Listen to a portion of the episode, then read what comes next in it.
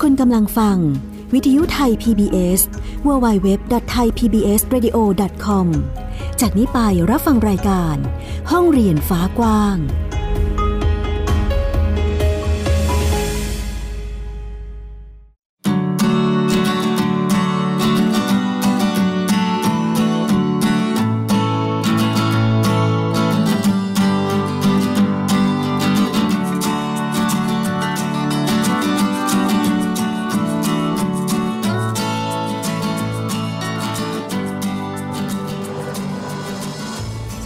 คุณผู้ฟังต้อนรับคุณผู้ฟังทุกท่านค่ะ เข้าสู่รายการห้องเรียนฟ้ากว้างนะคะ เจอกันเป็นประจำจันทร์ถึงศุกร์นะคะ คุณผู้ฟังกับวิทยุไทย PBS www.thaipbsradio.com ค่ะ อยู่กับดิฉันอัยดาสนศรีเช่นเคยนะคะ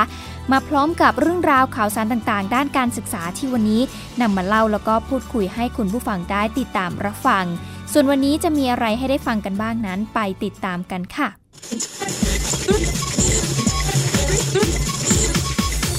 This is Thai PBS Radio.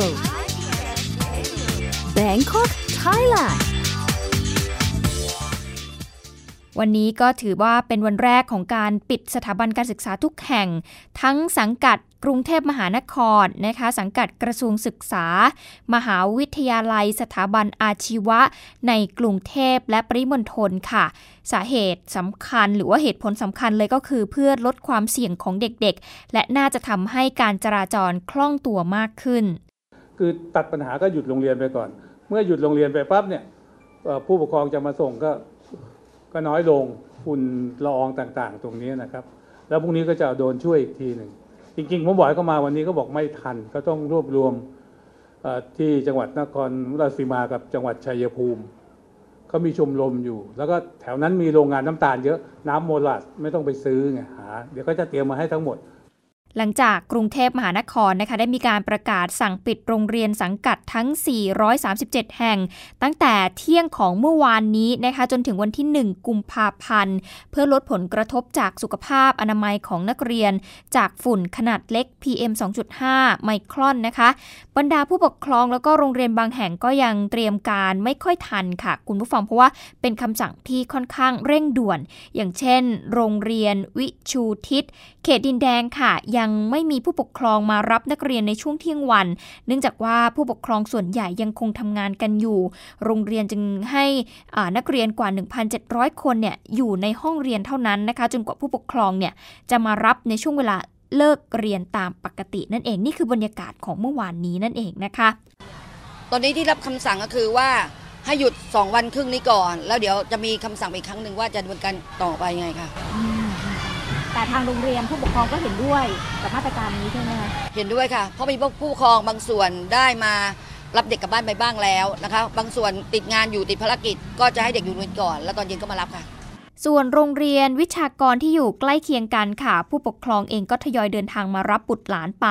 และก็เห็นด้วยกับการหยุดเรียนชั่วคราวนะคะ แต่ก็มีคำถามค่ะว่าถ้าหากเปิดเรียนแล้วฝุ่นมันก็ยังไม่ลดลงเนี่ยจะมีการดำเนินการขั้นเด็ดขาดอย่างไร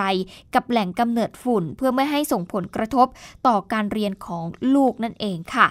ซึ่งก็ไม่ต่างจากโรงเรียนวัดดอนเมืองนะคะ ทหารอากาศอุทิศค่ะ ที่ผู้ปกครองทยอยมารับบุตรหลาน แล้วก็ต้องการให้หยุดยาวกว่านี้ เพราะสุขภาพของเด็กบางคนที่มีโรคประจำตัวนั้นแย่ลงนั่นเองค่ะ ถ้าหลังจากนั้นถ้าผ่านไปสองวันเสร็จเรียบร้อยแล้ว ผมถามว่ามันหายใช่หรือไม่ ถ้ามันหายไม่ใช่ปัญหาถ้ามันหายตอนนี้เราก็ไม่ต้องกลับถ้าเขาประเมินว่ายังเหมือนเดิมมันควรจะอยู่อย่างไรต่างหากเขาต้องตั้งตั้งคำถามกลับไปหาตัวเอง ถูกไม่ถูกวางแผนรับมือยังไงต่อถูกถูก เพราะว่าไม่ใช่บอกว่า 2 วันเนี่ยมันหายเลยได้ ไม่งั้นมันก็ถ้าย้อนกลับไป 2 วันหรืออาทิตย์ที่แล้ว 2 วันก็จบไปแล้ว แล้วเขาได้ทำอะไร ตรงนี้ต่างหากใช่ไม่ใช่ เด็กบางคนมันก็มีโรคประจำตัวแล้วยิ่งมันเจอฝุ่นละอองมันก็ยิ่งหนักแน่อย่างไอ้พวกนี้มันมีโรคประจำตัวแล้วที่กลับไปเมื่อกี้ก็มีอันตรายเด็กบางคนมันเป็นอยู่แล้วอันนี้เป็นโรคภูมิแพ้อยู่อันนี้ก็คุณจะหายหายไม่สบายเป็นอาทิตย์เพิ่งจะมังเรียนอะ แต่ก็ยังมันปิดน้อยวันเกินน่ะสงสารเด็ก ขณะที่กระทรวงศึกษาธิการเองก็มีการสั่งปิดสถานศึกษาในสังกัดสำนักงานคณะกรรมการการศึกษาขั้นพื้นฐานสำนักงานคณะกรรมการการอาชีวศึกษา และสำนักงานคณะกรรมการการอุดมศึกษาตั้งแต่วันที่ 31นะคะไปจนถึงวันที่ 1 กุมภาพันธ์นั่นเองค่ะ ยกเว้นสำนักงานคณะกรรมการส่งเสริมการศึกษาเอกชนนะคะ ให้ปิดเรียนตั้งแต่ช่วงเที่ยงเมื่อวานนี้ไปจนถึง 1 กุมภาพันธ์ในทุกระดับชั้น ทั้งในพื้นที่กรุงเทพมหานครและ 5 จังหวัดปริมณฑลรวมไปถึงจังหวัดสมุทรสาครด้วยนะคะเพื่อที่จะบรรเทาผลกระทบนั่นเอง แต่นักเรียนชั้นประถมศึกษาปีที่ 6 มัธยมศึกษาปีที่ 3 และมัธยมศึกษาปีที่ 6 ก็อาจจะส่งผลกระทบต่อการสอบโอเน็ตนะ ในระหว่างวันที่ 2 ถึงวันที่ 3 กุมภาพันธ์นี้นะคะ อันนี้ก็ต้องให้เป็นดุลพินิษของสถานศึกษาที่จะเปิดทำการสอนปกติหรือไม่นะคะ แต่ว่าจะไม่มีการเลื่อนสอบโอเน็ตแน่นอนยังคงเป็นไทม์ไลน์เดิมนะคะ ก็ให้เป็นดุลพินิษของแต่ละโรงเรียนไป นี่คือผลกระทบของปัญหาฝุ่นละอองขนาดเล็ก PM 2.5 นะคะที่ส่งผลกระทบต่อสุขภาพของประชาชน โดยเฉพาะเด็กๆนะคะที่ภูมิต้านทานหรือว่าภูมิคุ้มกันอาจจะไม่สูงมาก ก็ต้องมีการปิดเรียนหรือว่าหยุดเรียนชั่วคราวไป ซึ่งวันนี้นะคะก็มีแนวทางในการแก้ไขปัญหา ถ้าเกิดใครที่ติดตามข่าวสารอยู่ทางหน้าจอของไทย PBS นะคะก็จะเห็นได้ว่าวันนี้การแก้ไขปัญหาก็คือการนำโดรนไปบินนะคะคุณผู้ฟังเพื่อที่จะโปรยละอองน้ำนะคะที่เป็นน้ำหวานนะคะในการที่จะดักจับฝุ่น แล้วก็ทำให้ฝุ่นนั้นน้อยลง นี่คืออีกหนึ่งมาตรการในการแก้ไขปัญหานักขณะนี้นั่นเองค่ะ แต่อย่างที่มีการตั้งคำถามกันแหละค่ะคุณผู้ฟังว่า ถ้าหากหยุดเรียนไปแล้วพอเปิดเทอมอพอเปิดเรียนนะคะปรากฏว่าฝุ่นมันยังไม่หายไปและมันยังคงมีอยู่ มาตรการในการที่จะแก้ไข หรือว่า ป้องกันเนี่ยมันจะเป็นยังไงต่อไป มันก็ต้องหาวิธีที่ยั่งยืนด้วยนะคะอะนี่ก็คือเรื่องของมาตรการสั่งปิดสถานศึกษาค่ะ คุณผู้ฟังเอาละค่ะ คุณผู้ฟังเดี๋ยวช่วงนี้เราพักกันสักครู่หนึ่ง ช่วงหน้าเรากลับมาติดตามกันต่อกับเรื่องของการปฏิรูปอาชีวศึกษาที่สามารถทำได้จริงนะคะ ก็มีข้อเสนอแนะมาจากผู้ที่เกี่ยวข้องหรือว่าผู้ที่ทำงานด้านนี้นะคะ คุณผู้ฟังเดี๋ยวเรากลับมาในช่วงหน้าค่ะ คุณกำลังฟัง วิทยุไทย PBS www.thaipbsradio.com จากนี้ไปรับฟังรายการ ห้องเรียนฟ้ากว้าง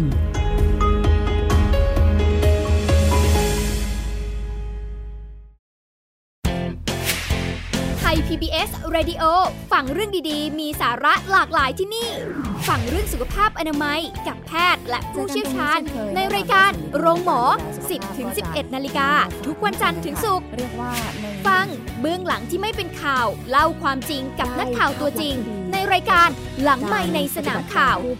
13-14 นาฬิกา ทุกวันจันทร์ถึงศุกร์ฟังเรื่องสนุกปลุกความคิดกับนิทานสอนใจให้น้องๆทำดี กับรายการ Kiss Hour 17-18 นาฬิกา ทุกวันจันทร์ถึงศุกร์ฟังเรื่องธรรมชาติและสิ่งแวดล้อม ในมุมมองนักอนุรักษ์ตัวยงสะสินเฉลิมลาบ กับรายการคุยกับสะสิน8-9 นาฬิกา ทุกวันพฤหัสบดี และฟังเรื่องทุกปลุกเรื่องร้อน พร้อมแง่มุมกฎหมายกับทนายมืออาชีพ กับรายการแจ้งความ 18ถึง19 นาฬิกาทุกวันจันทร์ถึงศุกร์รุ่นไหนก็ฟังได้ ฟังทีไรได้เรื่องดีๆ ทุกทีไทย PBS Radio ข่าวสารสาระเพื่อสาธารณะและสังคม ทุกวันจันทร์ถึงศุกร์โรงเรียนเลิกแล้ว กลับบ้านพร้อมกับรายการ Kids Hours โดยวัญญาชยโย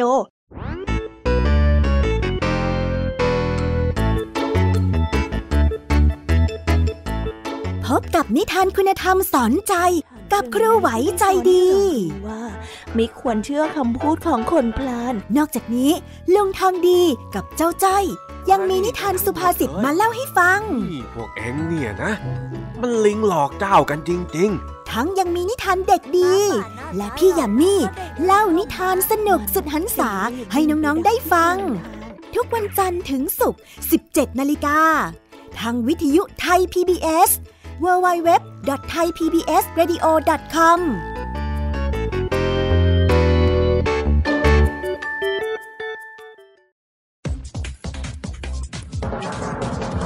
บื้องหลังที่ไม่เป็นข่าว คนในครอบครัวกลายไปเป็นแพ้เนี่ยไม่ได้ทุกเฉพาะคนที่เป็นแพ้นะทั้งครอบครัวทุกไปด้วยเรียกว่าเป็นการบูลลี่นะฮะก็ทางออนไลน์นี่แหละอันนี้คือมาสะท้อนของความแรงของไฟเก็บมาเล่าให้คนฟัง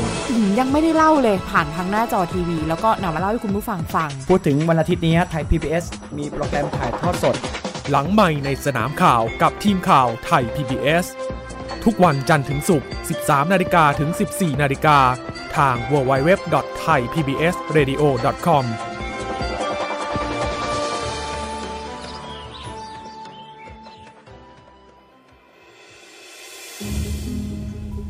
คุณกำลังฟัง วิทยุไทย PBS www.thaipbsradio.com จากนี้ไปรับฟังรายการ ห้องเรียนฟ้ากว้าง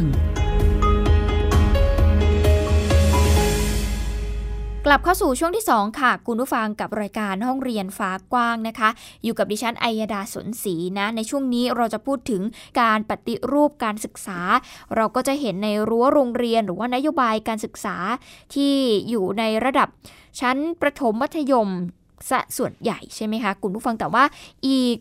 หนึ่งสายอาชีพเนาะอย่างอาชีวศึกษาเองก็ ก็เป็นอีกหนึ่งสายที่ต้องได้รับการปฏิรูปการศึกษาเช่นเดียวกันค่ะ ซึ่งดรอนุสรแสงนิ่มนวลประธานอนุกรรมการเฉพาะกิจด้านอาชีวศึกษากรรมกรรมการอิสระเพื่อการปฏิรูปการศึกษาเองนะคะคุณผู้ฟังก็พูดถึงแนวทางปฏิรูปอาชีวศึกษา ให้สอดคล้องกับการพัฒนาประเทศ เทคโนโลยีสมัยใหม่ แล้วก็ตรงกับความต้องการของผู้ประกอบการ รวมไปถึงการลดความเหลื่อมล้ำ ก็คือการสร้างโอกาสให้กับเด็กยากจน และก็เด็กด้อยโอกาส เด็กที่ออกกลางคัน แล้วก็เด็กที่สนใจภาคปฏิบัติ ให้พวกเขาเนี่ยมีโอกาสได้รับการศึกษา ได้มีอาชีพที่มั่นคง สร้างรายได้ร่วมพัฒนาประเทศนะคะ อันนี้ก็คือยังเป็นแนวทางที่อยู่ในขั้นตอนของการพิจารณาของทางภาครัฐว่าจะนำไปสู่การปฏิบัติได้จริงหรือไม่นั่นเองค่ะ ซึ่งเป้าหมายหลักๆ ของการปฏิรูปอาชีวศึกษาเลยก็คือ 1 คือการต้องการที่จะเพิ่มจำนวนเด็กที่เข้ามาเรียนในอาชีวศึกษา ในสาขาที่มีความต้องการสูง ตามแนวทางในการพัฒนาประเทศ สอดคล้องกับความต้องการของผู้ประกอบการนะคะ จบมาแล้วมีงานทำอันนี้คือเป้าหมายแรก เป้าหมายที่ 2 ก็คือการมีความรู้ ทักษะความสามารถในเชิงปฏิบัติ มีสมรรถนะที่เป็นที่ยอมรับ และ 3 ก็คือ มีความสามารถในการเติบโตเป็นผู้ประกอบการได้เองนะคะนี่คือเป้าหมายหลักๆ ของการปฏิรูปอาชีวศึกษา เป้าหมายนี้ไม่ได้เป็นเรื่องใหม่ของทางสำนักงงานคณะกรรมการการอาชีวศึกษานะคะคุณผู้ฟังซึ่งเขามีการดำเนินการกันมาอย่างต่อเนื่องอยู่แล้ว แต่ว่ายังไม่ประสบความสำเร็จมากเท่าที่ควร จะเห็นได้ว่าจำนวนเด็กที่เข้าเรียนอาชีวศึกษาเนี่ยยังมีอยู่จำนวนน้อยค่ะ เมื่อเทียบกับสายสามัญใช่ไหมคะคุณผู้ฟัง โดยเฉพาะสาขาที่มีความต้องการสูง อันนี้ยังขาดแคลนอยู่ แล้วก็ความสามารถในการปฏิบัติงาน ก็ยังอยู่ในขั้นพอใช้นะคะผู้ประกอบการต้องใช้เวลามากในการฝึกอบรมพัฒนากว่าจะสามารถปฏิบัติงานได้จริง นี่คือสิ่งที่เป็นจริงนะคะ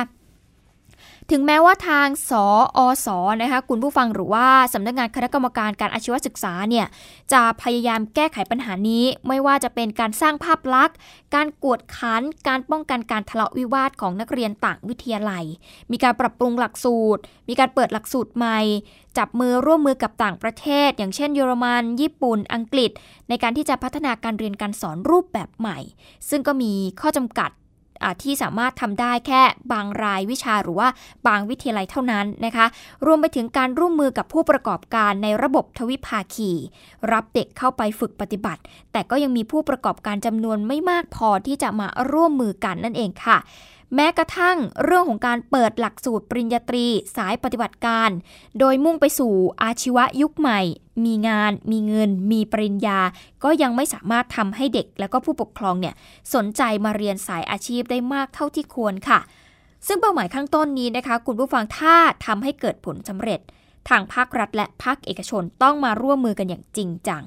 ทำหลายเรื่องไปพร้อม ๆ กัน เรื่องเร่งด่วนที่น่าจะเป็นแรงขับเคลื่อนที่สำคัญเลยก็คือ 1. ค่ะ เรื่องของระบบค่าตอบแทนตามสมรรถนะ ให้สำหรับผู้ที่จบการศึกษาสายอาชีพ โดยการปรับ ขึ้นรายได้แรกบรรจุนะคะคุณฟังหรือว่าเงินเดือนเดือนแรก ค่าตอบแทนพิเศษ อยู่ที่ประมาณร้อยละ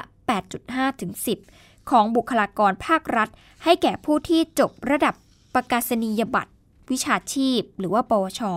และประกาศนียบัตรวิชาชีพชั้นสูง หรือว่า ปวส ที่เก่งปฏิบัติ หรือว่ามีความเชี่ยวชาญพิเศษ โดยผ่านการศึกษาระบบทวิภาคี ฝึกปฏิบัติกับเอกชนประมาณ 1 ปี หรือผ่านการทดสอบ มาตรฐานวิชาชีพ อย่างเช่น มาตรฐานคุณวุฒิวิชาชีพ มาตรฐานสมาคมวิชาชีพ ซึ่งเมื่อภาครัฐเนี่ยมีการปรับอัตราค่าจ้าง ทางภาคเอกชนก็น่าจะมีการปรับตามนะคะ จะช่วยให้จูงใจผู้เรียนได้มากขึ้น ผู้ปกครองเห็นความสำคัญที่จะได้รับค่าตอบแทน ซึ่งไม่ต่างจากคนที่จบปริญญาตรีนะคะ ขณะเดียวกันเวลาเรียนน้อยกว่า แต่จบมามีงานทำแน่นอน รวมทั้งในอนาคตสามารถที่จะทำงาน มีรายได้ไปพร้อม ๆ กับการเรียนเพิ่มเติม จนจบปริญญาตรีไปพร้อม ๆ กันได้ไม่ยากด้วยนะคะ ถ้ามีความสนใจแล้วก็ต้องการค่าตอบแทนที่เป็นเรื่องสำคัญมาก อันนี้คือหนึ่งแนวทางที่มีการ เสนอความคิดเห็นออกมานะคะ คุณฟังนั่นก็คือเรื่องของอระบบค่าตอบแทนที่จะให้เพิ่มมากขึ้นสำหรับสายอาชีพ ซึ่งเราต้องยอมรับจริง ๆ ว่าทุกวันนี้สายอาชีพเงินเดือนน้อยกว่า เด็กๆ ที่จบปริญญาตรีมานะคะ คุณผู้ฟังแม้ว่า หลายครั้งเราจะพบเห็นว่าเด็กๆที่จบจากสายอาชีพเนี่ยหลายคนมีความชำนาญมากกว่านะคะ ในสายปฏิบัตินะคุณผู้ฟังคือเขาทำได้ดีกว่า และแน่นอนว่าการใช้แรงงานของเขาก็ค่อนข้างสูงด้วย ดังนั้นเรื่องของค่าตอบแทนก็ถ้าเป็นไปได้ก็อยากจะให้มีการปรับขึ้นนะคะ ซึ่งปัจจุบันเนี่ยอัตราการจ้างผู้ที่จบอาชีวศึกษาของทางภาครัฐ และก็ภาคเอกชน ส่วนใหญ่เนี่ยต่ำกว่าปริญญาตรีนะคะ อย่างที่ดิฉัน บอกไปเลยเมื่อสักครู่นี้เนาะคือ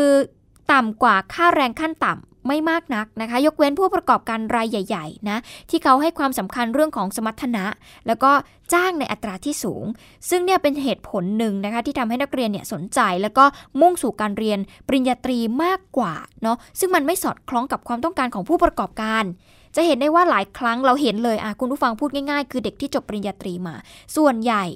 หลายคนไม่ได้ทำงาน แต่ในขณะเดียวกัน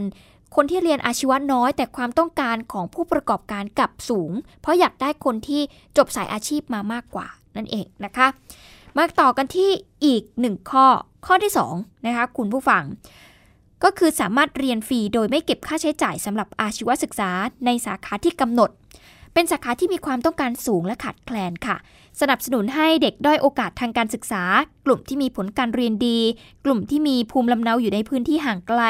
กันดารกลุ่มที่เป็นเด็กออกกลางคันนะคะ กลุ่มเด็กผู้หญิงนะคะ ถ้าต้องการเพิ่มจำนวนเนี่ยก็ต้องส่งเสริมให้เด็กผู้หญิงเนี่ยมาเรียนมากขึ้น แล้วก็กลุ่มจากโรงเรียนขยายโอกาสนะคะ เพื่อที่จะจูงใจให้เด็กสายสามัญเนี่ยมาเรียนสายอาชีพมากขึ้น และบางส่วนกลับ มาเนี่ยเป็นครูอาชีวศึกษาค่ะ โดยมีทุนการศึกษาสนับสนุนทั้งจากภาครัฐ ภาคเอกชนในการที่จะช่วยเรื่องของค่าใช้จ่ายเพิ่มเติมจนจบการศึกษานั่นเองนะคะ ถึงแม้ภาครัฐจะต้องใช้งบประมาณมากพอควรเลยทีเดียวสำหรับการลงทุนเรื่องนี้ในการพัฒนานักเรียนนะคะ คุณผู้ฟังแต่ว่ามันจะคุ้มค่าค่ะ เพราะว่านักเรียนพอจบไปแล้วเนี่ยเขาจะเป็นแรงงานที่มีคุณภาพนะคะช่วยพัฒนาประเทศ สร้างความมั่นใจต่อนักลงทุนทั้งไทยแล้วก็ต่างชาตินะคะ ทั้งเรื่องของปริมาณแล้วก็คุณภาพเลย ที่สำคัญเด็กเหล่านี้เนี่ย เมื่อมีรายได้สูง สามารถเสียภาษีกับคืนสู่ภาครัฐได้นะข้อ 3 ค่ะก็คือเพิ่มการจัดอาชีวศึกษาระบบทวิภาคี หรือการฝึกงานแล้วก็ระบบอื่น ๆ ที่เน้นการฝึกปฏิบัติ โดยใช้มาตรการจูงใจผู้ประกอบการ เพิ่มการลดหย่อนภาษีค่าใช้จ่าย ที่ใช้ในระบบฝึกปฏิบัตินะคะคุณผู้ฟังซึ่งอันนี้เนี่ยก็จะช่วยให้ผู้ประกอบการเนี่ยสนใจเข้ามาร่วมมากยิ่งขึ้น จากปัจจุบันที่มีอยู่น้อยนะคะไม่เพียงพอต่อจำนวนเด็กนักเรียนทั้งหมดนั่นเองนะอันที่ 4 ค่ะ รัฐบาลแล้วก็เอกชนต้องร่วมกันจัดตั้งศูนย์ปฏิบัติการ ในรูปแบบของ PPP Public Private Partnership นะคะโดยมีเอกชนเป็นผู้บริหารศูนย์ให้มีประสิทธิภาพ ศูนย์นี้เนี่ยจะกระจายตัวตามภูมิภาคต่างๆ ของประเทศ คล้ายๆ กับประเทศจีนค่ะ ที่มีศูนย์ลักษณะนี้ทั่วประเทศ โดยจะใช้เป็นศูนย์การฝึกปฏิบัติสำหรับนักเรียนที่ไม่สามารถไปฝึกงานในระบบทวิภาคี มีเครื่องมือส่วนกลางที่ทันสมัย เปิดโอกาสให้นักเรียนที่อยู่ห่างไกลได้เข้ามาฝึกปฏิบัติ รวมไปถึงนักเรียนจากอาชีวศึกษาเอกชน ก็จะเป็นแรงกระตุ้นให้อาชีวศึกษาเเอกชนเนี่ยสามารถเปิดสอนหลักสูตรขาดแคลนค่ะ แล้วก็ต้องการคือต้องลงทุนสูงนั่นเองนะคะ มีเครื่องมือราคาแพงทันสมัยให้เด็กๆเขาได้ฝึกปฏิบัติ ที่สำคัญเลยเครื่องมือราคาแพงที่ทางวิทยาลัยเนี่ยก็คงไม่มีโอกาสจัดหามาใช้ในการสอนได้อย่างเครื่องเอ็กซเรย์ที่ใช้ในการทดสอบการเชื่อมสำหรับวัสดุชิ้นชนิดพิเศษนะคะซึ่งสามารถเคลื่อนย้ายไปตามโรงเรียนต่างๆ ก็จะทำให้เด็กที่ต้องการเป็นช่างเชื่อมนี่นะคะคุณผู้ฟังเขาได้ฝึกปฏิบัติเนาะก็จะทำให้เขาเนี่ยผ่านการทดสอบและสามารถทำงานได้ทั่วโลกแล้วก็มีรายได้สูงนั่นเองค่ะแล้วก็น่าจะมีเอกชนขนาดใหญ่ มีรัฐวิสาหกิจหลายรายที่มีศักยภาพ สามารถเข้าร่วมกับรัฐในการจัดตั้งศูนย์เหล่านี้นะคะ คุณผู้ฟัง ถ้าได้รับการเชิญชวน เพราะว่าถือว่าเป็นกิจกรรมทางสังคม หรือว่า CSR ที่บริษัทต่างๆ เองก็ให้ความสำคัญ โดยช่วงแรกเนี่ยรัฐควรที่จะปล่อยให้เอกชนดำเนินการลงทุนไปก่อน เพื่อความคล่องตัว และรัฐบาลก็ผ่อนชำระใช้คืนเอกชนเป็นรายปี ซึ่งการจัดตั้งศูนย์เนี่ยจะทำได้อย่างรวดเร็ว ไม่เป็นภาระรัฐ ในการที่จะใช้งบประมาณประจำปีที่สูง ขณะที่เอกชนนะคะเขาจะใช้ความสามารถในการบริหารจัดการอย่างมีประสิทธิภาพ แล้วก็ไม่มีภาระมากเช่นกัน ที่สำคัญเอกชนได้มีส่วนร่วมในการพัฒนาเด็กๆจำนวนมากเลยทีเดียวที่อยู่ในพื้นที่ห่างไกล ได้มีโอกาสฝึกปฏิบัติอย่างจริงจังค่ะ อันนี้ก็จะช่วยเรื่องของการลดความเหลื่อมล้ำได้อย่างชัดเจนนะคะ การพึ่งพาทวิภาคีเพียงอย่างเดียวเนี่ยไม่สามารถทำให้เด็กฝึกปฏิบัติได้มากพอค่ะจำเป็นต้องมีเทรนนิ่งเซ็นเตอร์เป็นส่วนที่จะเสริมเพิ่มเติมเข้าไป ซึ่งก็จะช่วยยกระดับความสามารถในเชิงปฏิบัติให้กับนักเรียนอาชีวศึกษาได้เป็นอย่างดีนะคะ ต่อมาก็คือการเปิดให้วิทยาลัยสามารถหารายได้เพิ่มเติมได้ หรือร่วมกับภาคเอกชนในการพัฒนาธุรกิจ โดยเปิดโอกาสให้นักเรียนเนี่ยเข้าร่วมทำงานภาคปฏิบัติ เรียนรู้วิธีการดำเนินธุรกิจการตลาด นอกจากนี้นะคะควรที่จะสนับสนุนแล้วก็หาแหล่งเงินทุนสำหรับโครงการสตาร์ทอัพที่มีศักยภาพด้วยต่อมาก็คือการยกระดับความสามารถครูอาชีวศึกษาค่ะ โดยกำหนดให้ต้องผ่านมาตรฐานครูอาชีวศึกษา ซึ่งต้องมีจิตวิญญาณของความเป็นครู มีสมรรถนะทั้งวิชาชีพครู แล้วก็สมรรถนะทางปฏิบัติ โดยต้องผ่านการฝึกปฏิบัติกับผู้ประกอบการ สำหรับครูปัจจุบันที่ไม่เคยผ่านการฝึกปฏิบัติ ก็ต้องส่งไปฝึกปฏิบัติกับสถานประกอบการสักระยะหนึ่งนะคะ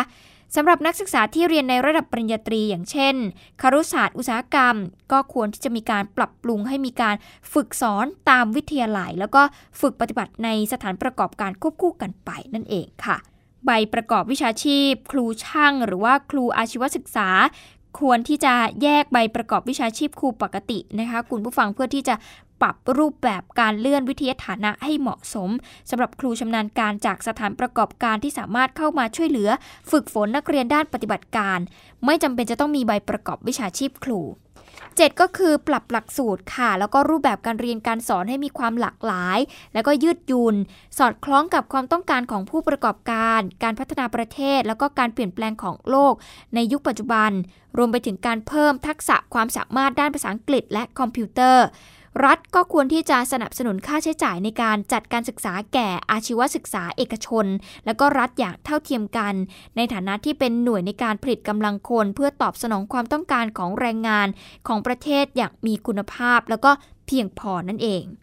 ข้อ 9 ก็คือการส่งเสริมการจัดอาชีวศึกษานอกระบบสำหรับกลุ่มแรงงาน และกลุ่มคนพิการค่ะ ซึ่งเชื่อว่าแนวทางการปฏิรูปข้างต้นนี้ ถ้ามีการนำไปใช้ปฏิบัติจริงนะคะ คุณผู้ฟังถึงไม่ทั้งหมดทุกเรื่อง ก็น่าจะช่วยตอบสนองความต้องการของผู้ประกอบการ แล้วก็การพัฒนาประเทศ ยกระดับความสามารถของแรงงานไทยไปสู่ระดับสากลได้ไม่ยากนั่นเองค่ะ ก็ เป็นเรื่องการปฏิรูปอาชีวศึกษา ก็ถือว่าเป็นส่วนสำคัญนะคะในการปฏิรูปการศึกษาของประเทศ ให้เป็นไปตามที่ยุทธศาสตร์ชาตินั้นเขามีความคาดหวังกันเอาไว้นั่นเองค่ะ ก็จะเห็นได้ว่ามี แนวทางหลายแนวทางเลยทีเดียวนะคะที่ถูกเสนอขึ้นมา เพื่อที่จะปฏิรูปการศึกษาในอาชีวศึกษานั่นเองนะคะคุณผู้ฟังหลาย ๆ คนน่าจะเห็นตรงกันแหละ คุณผู้ฟังอย่างดิฉันเองก็เห็นตรงกับ ดร อนุสรแสงนิ่มนวลนนะคะ ประธานอนุกรรมการ เฉพาะกิจด้านอาชีวศึกษา กรรมการอิสระเพื่อการปฏิรูปการศึกษานะคะที่พูดเอาไว้ในหลาย ๆ ประเด็นนั่นเองนะคะ ก็เป็นอีกหนึ่งเรื่องที่เรานำมาพูดคุยให้คุณผู้ฟังได้ติดตาม ขอขอบคุณด้วยจากมติชนค่ะ วิทยุไทย PBS www.thaipbsradio.com ออกอากาศจากอาคารบี องค์การกระจายเสียงและแพร่ภาพสาธารณะแห่งประเทศไทย ถนนวิภาวดีรังสิต กรุงเทพมหานคร